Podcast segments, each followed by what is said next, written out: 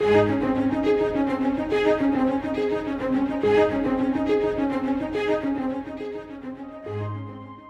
all would like to think that we know where we are going and how to get there.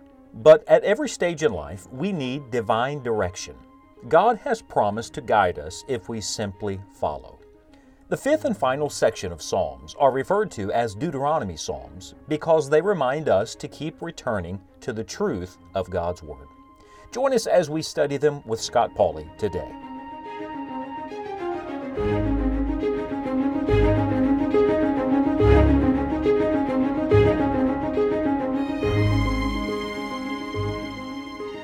Not long ago, a very dear personal friend went to be with Jesus. Uh, he was a, a great man, a great Christian. And his little life motto has, has come to my mind so many times over the last few weeks since his passing. He would always say, Only God. Only God. I think if you had to summarize Psalm 127 with two words, you could write over the top of Psalm 127, Only God. Now, Psalm 127, the Bible says, is a song of degrees for Solomon. That's very significant to me because not all of these Psalms uh, do we have such a, a, distinct purpose attached to. So, this is uh, not just a Psalm of David. We believe it's a Psalm of David written distinctly to help his son, to help the work of the Lord continue, to prepare for the future. And what is David's great message to Solomon? Are you ready for this? Only God. David had made lots of preparation, Solomon had lots of potential, but only God. I think that'll put it in some perspective as we read it. Listen to Psalm 127, beginning in verse 1 Except the Lord build the house, they labor in vain that build it. Except the Lord keep the city, the watchman waketh, but in vain. It is vain for you to rise up early, to sit up late, to eat the bread of sorrows, for so he giveth his beloved sleep. And May I say it again? Only God.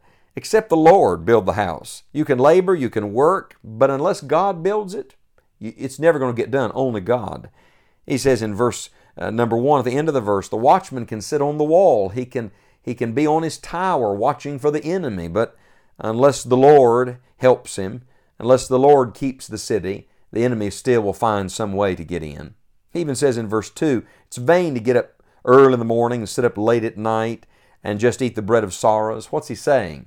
Uh, this does not mean that you shouldn't get up early in the morning or that you have to go to bed at a certain time at night. The idea is it's, it's pointless to live a restless life trying to work it all out on your own. You can't. Only God. In fact, three times he uses this expression in vain. They labor in vain that build it. The watchman waketh but in vain. It is vain for you to rise up early. Now, does anybody remember what one of Solomon's key words happened to be when he wrote the book of Ecclesiastes? He said, Apart from God, it is all what? Vanity and vexation of spirit. It sounds like, it sounds like that Solomon didn't listen to his daddy as closely as he should have, and he learned that all was vain by personal experience.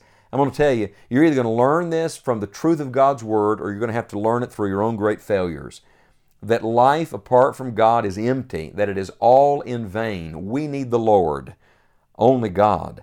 Where's the Lord in your work? Where is the Lord in your plans? Where, where's the Lord in your thoughts today? Only God. And then, beginning in verse number three, he begins to look beyond his own life to the children, to the next generation. He says, Lo, children are an heritage of the Lord, and the fruit of the womb is his reward. As arrows are in the hand of a mighty man, so are children of the youth. Happy is the man that hath his quiver full of them. They shall not be ashamed, but they shall speak with the enemies in the gate. What's the hope of the next generation? Say it with me. Only God. What do children need? Only God. What, what is our hope for the future of our own nation? Only God. God gave us these children. They're the heritage of the Lord. And He gave us these children to prepare them for the battle. In fact, there's a object lesson used here. He says the children, the young people that God has given you, are like arrows in the hands of a mighty man. What are arrows? Arrows are something to be sharpened, of, of course, but arrows are something to be shot.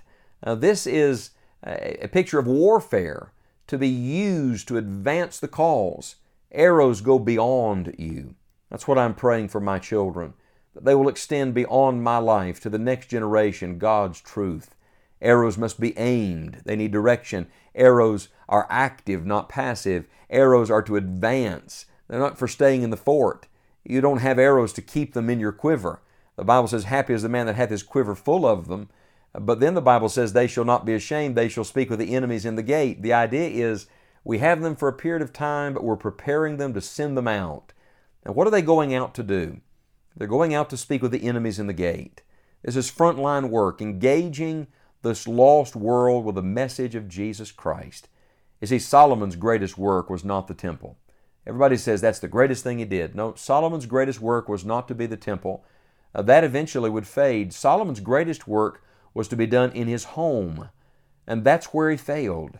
You see, he finished the temple, but he failed in his own home. Look at his children. Uh, look at his son when he was gone. What was left? Oh, I'm under such conviction today. Our greatest work is always with our children. We need to stop playing defense. You can't shelter them forever, and we need to prepare them for the battle that's coming. Stop entertaining the army and train them, equip them to do battle. Look, it's going to come to them whether they want it or not.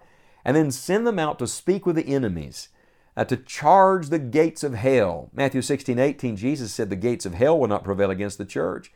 We're to be teaching our children, readying the next generation to advance the message of Jesus Christ, to carry it on beyond our lifetime. I have three arrows in my quiver, at least to use the terminology of Psalm 127. Three children for whom my wife and I are very grateful. But I don't want to just be grateful for them. I want to prepare them to do the work that God wants them to do in their lifetime. And I say again, only God. What do I need? Only God. What do they need? Only God. What is the hope of this world? Only God. You see, Solomon, it doesn't matter how much you know, you need God. It doesn't matter how much you have, you need God. It doesn't matter what others think about you or say about you. You need God. It doesn't matter how well people listen to you. You need God. Isn't that the great message of the whole Bible? Accept the Lord. Accept the Lord. I'm thinking now of the previous psalm that we studied, Psalm 124. If it had not been the Lord who was on our side, if it had not been the Lord who was on our side, oh, if it wasn't for the Lord, we would all be in hell or on our way to hell. If it wasn't for the Lord, our homes would be in total disruption. Our lives would be in total chaos if it wasn't for the Lord. And if we don't recognize that every day we live, then I tell you, the devil will get a foothold. The enemy will come in. We'll lose the next generation. Uh, the, the victories that we would see, we will not see. We desperately need God. My friend that went to heaven just, just weeks ago now, uh, he lived his whole life with this thought only God, only God, only God. When he left this world, opened his eyes immediately the next, guess what he saw? Only God. You see, the life of a Christian from beginning to end is all about the Lord. Paul said it this way For of him, and through him, and to him are all things, to whom be glory forever and ever. Amen. Could I give you a homework assignment? Would you sit down with your family today? Would you sit down with your children, with your grandchildren, with those you love most on earth, and would you just remind them of a truth we all desperately need that it's just God? It's only God. I've marked three words in Psalm 127 in my Bible just help me remember the psalm. In verse 1, I mark the word house. In verse 3, I mark the word heritage. And in verse 5, I mark the word happy. Only God can help you build your house. Only God can help you leave a heritage. And only God can truly make you happy. Friend, if you don't remember anything else today from Psalm 127, remember this truth only God.